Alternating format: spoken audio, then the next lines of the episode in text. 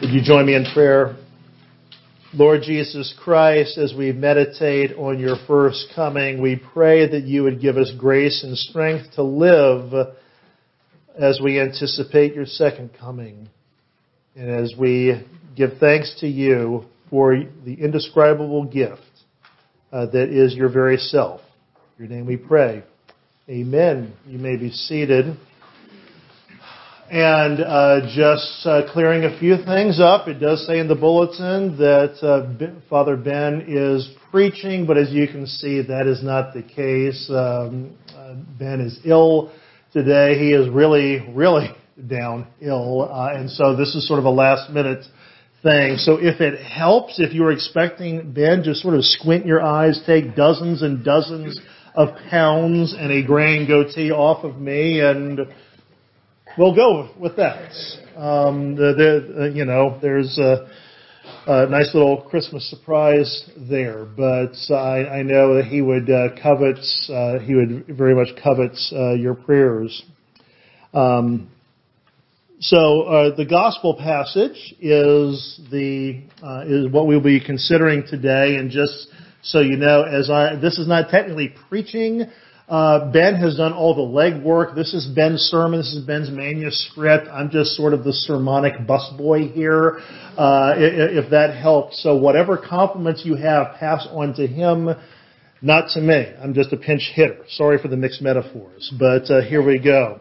Um, so, so last week, uh, it, it, was in the Post Dispatch uh, a writer who who inscribed about a couple of trends that were troubling him. Uh, and in doing so, he unintentionally voiced what we might call Advent longings.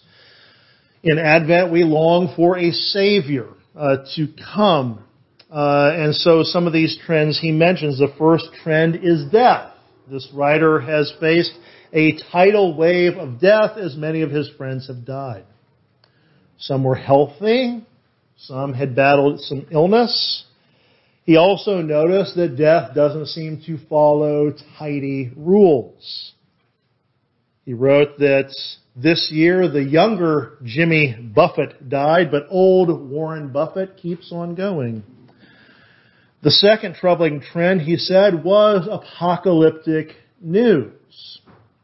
War in the Middle East, war in Europe, the threat of Iran getting a nuclear weapon, China's aggression, and so on. Maybe an unlikely hero will come along and save us. After all, Winston Churchill was such an unlikely hero in Great Britain who saved the West from the Nazis. Yet, number one, Churchill ended up kind of on a note of despair in his later career. And we really don't see a Churchill on the horizon right now.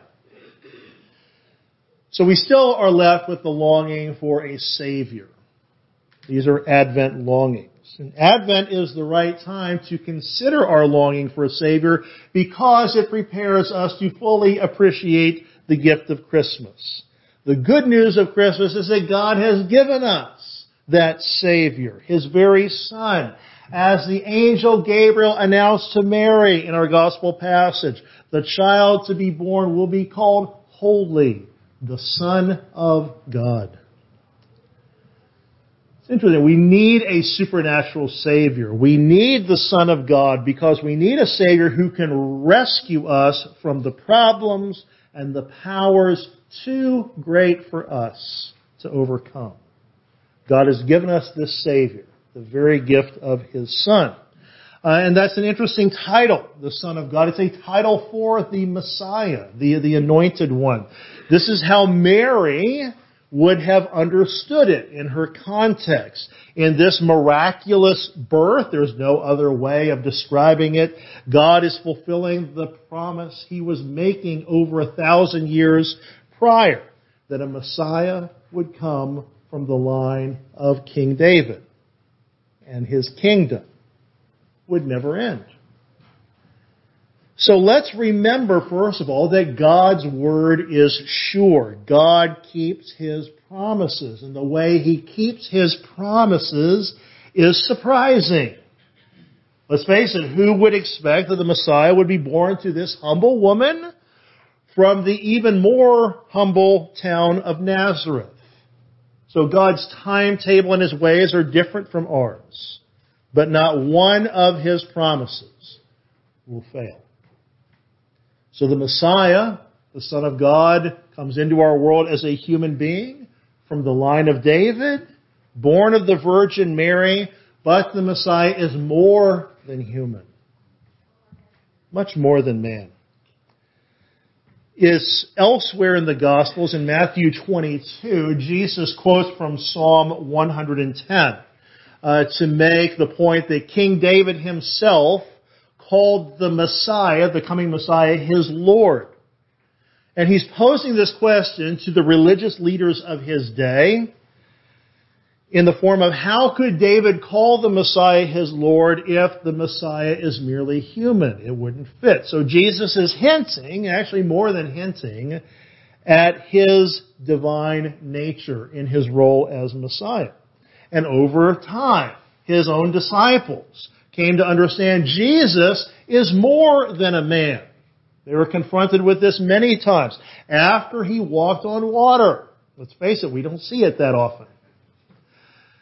He got in the boat and it says they worshiped him and exclaimed, truly you are the Son of God. They worshiped him because he was more than a man. In the Gospel of John, after the resurrection, Jesus appears to the disciples and Thomas, who had really disbelieved whether Jesus had really risen from the dead, invited Thomas to put his fingers into his nail-scarred hand.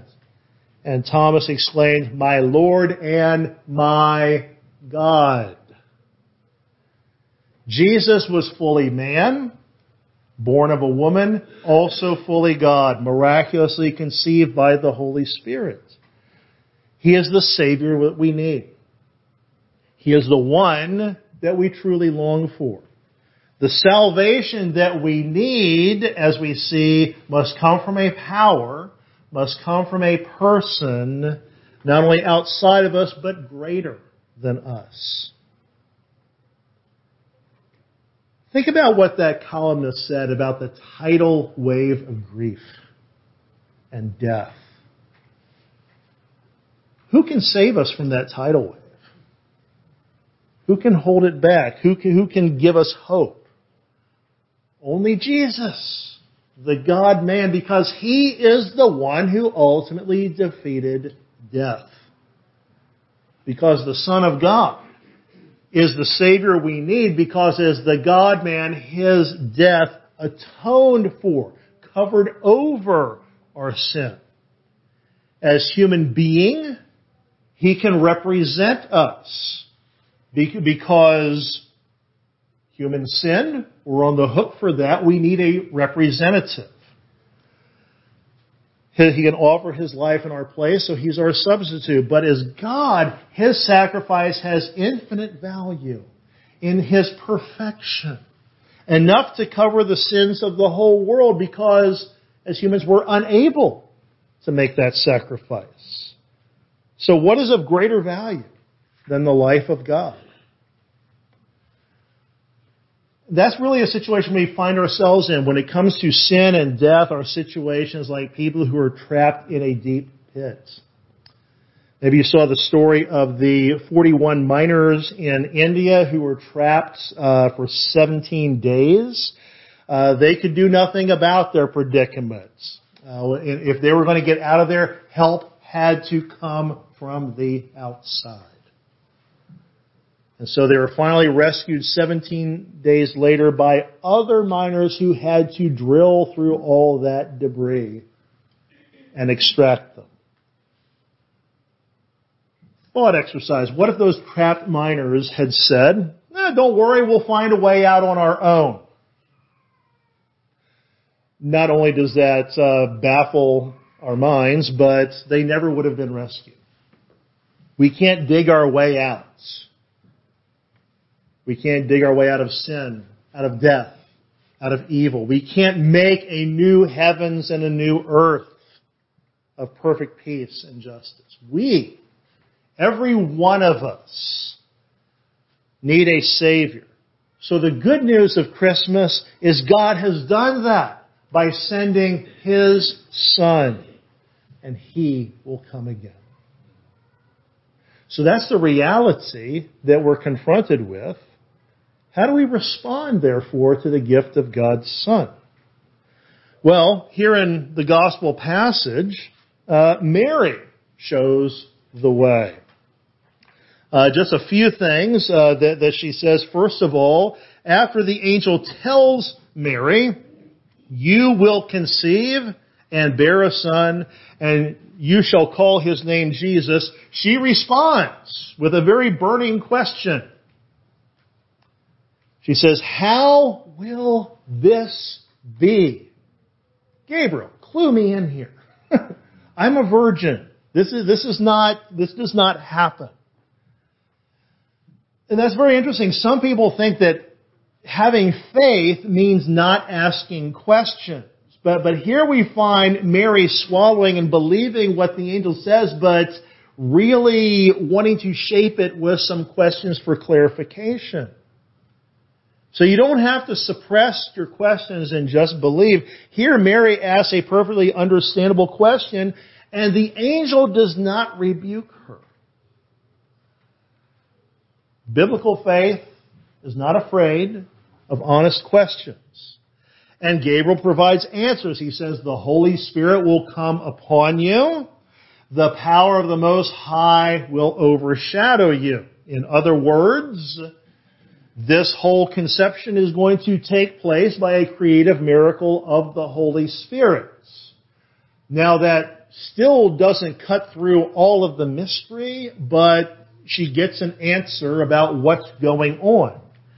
Uh, and interesting about the, the word overshadow, the power of the Most High will overshadow you. It's, it's used in the Greek version of the Old Testament, the Greek translation of it, to describe the cloud of God's presence in the tabernacle, overshadowing it, that He is present among His people.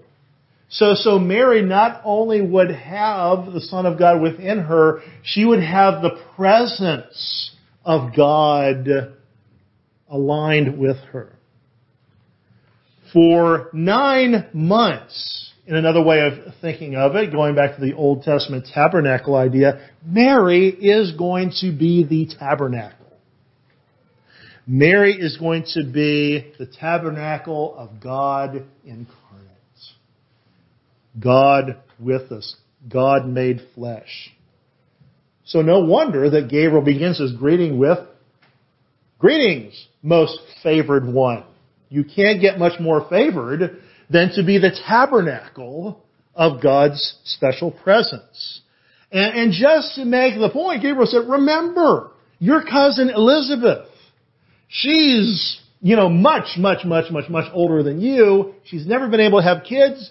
She's six months along. So nothing, nothing is impossible with God. Uh, someone who's been barren, not, now being six months pregnant at the end of her second trimester, uh, that leads Gabriel to make a simple assertion. And the truth of this assertion is really the key to overcoming skepticism about miracles and the supernatural. He says, nothing will be impossible with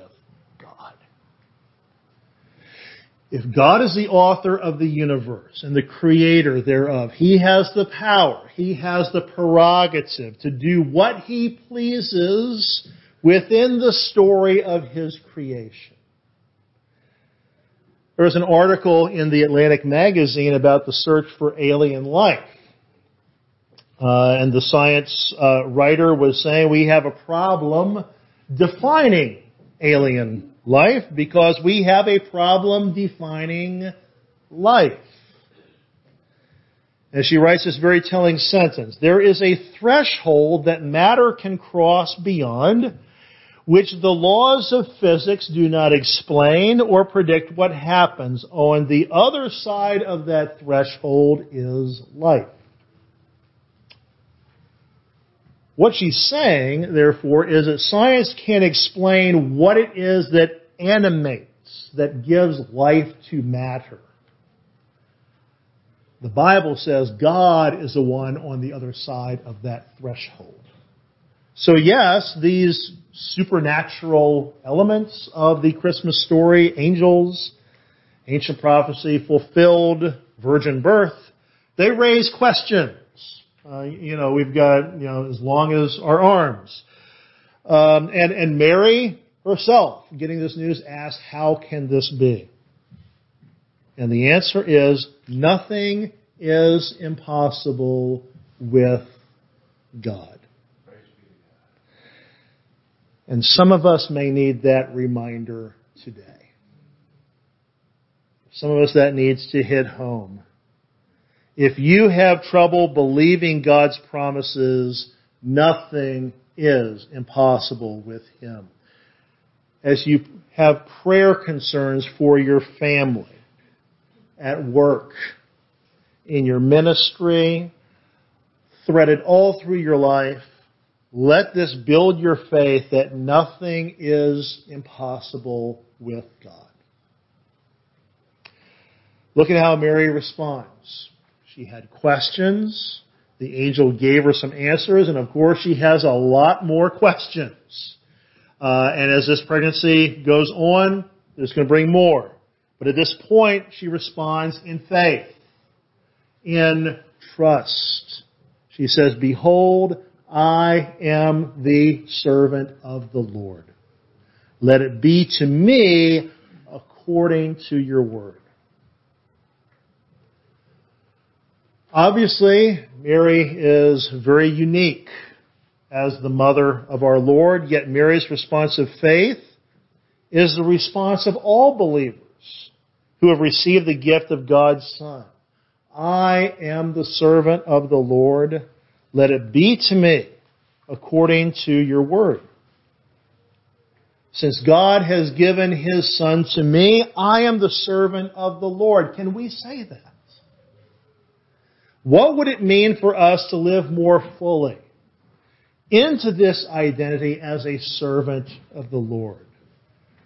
How does that look at home, at work, here at Resurrection, in your community, whatever place God places you? Let it be to me according to your word. That's the essence of the Christian life. It's not God give me a spiritual boost, some sort of inspiration to help me attain my goals, my dreams, just shoot me a little TED talk once in a while. No. It is to say like Mary, Lord, I am your servant. Let it be to me according to your word. The Christian life is surrender. Which raises another question, since we're talking about questions today. What is the motivation to surrender our life to God? Well, we surrender to this one who surrendered for us. The eternal Son of God left glory, humbled himself, as Paul writes in Philippians 2, even to the point of death on a cross. It is the Christian writer Philip Yancey in was talking about how Jesus chose to leave glory behind and humble himself says analogies fail us, uh, but perhaps it's akin to a human being becoming an ant or an amoeba or a bacterium. So would you and I choose to do that? Most likely not. So the more we understand the greatness of this gift, the gift of God's Son, how He humbled His very self, how He saves us, the more we will be able to say like Mary, Lord, I am your servant. Amen. Lord Jesus, in all the twists and turns of life, may we be willing to say, like Mary, I am the Lord's servant. Let it be to me according to your word. Give us, Lord, that desire of surrender, of full trust, that we might follow you more nearly and love you more dearly. In your name we pray. Amen.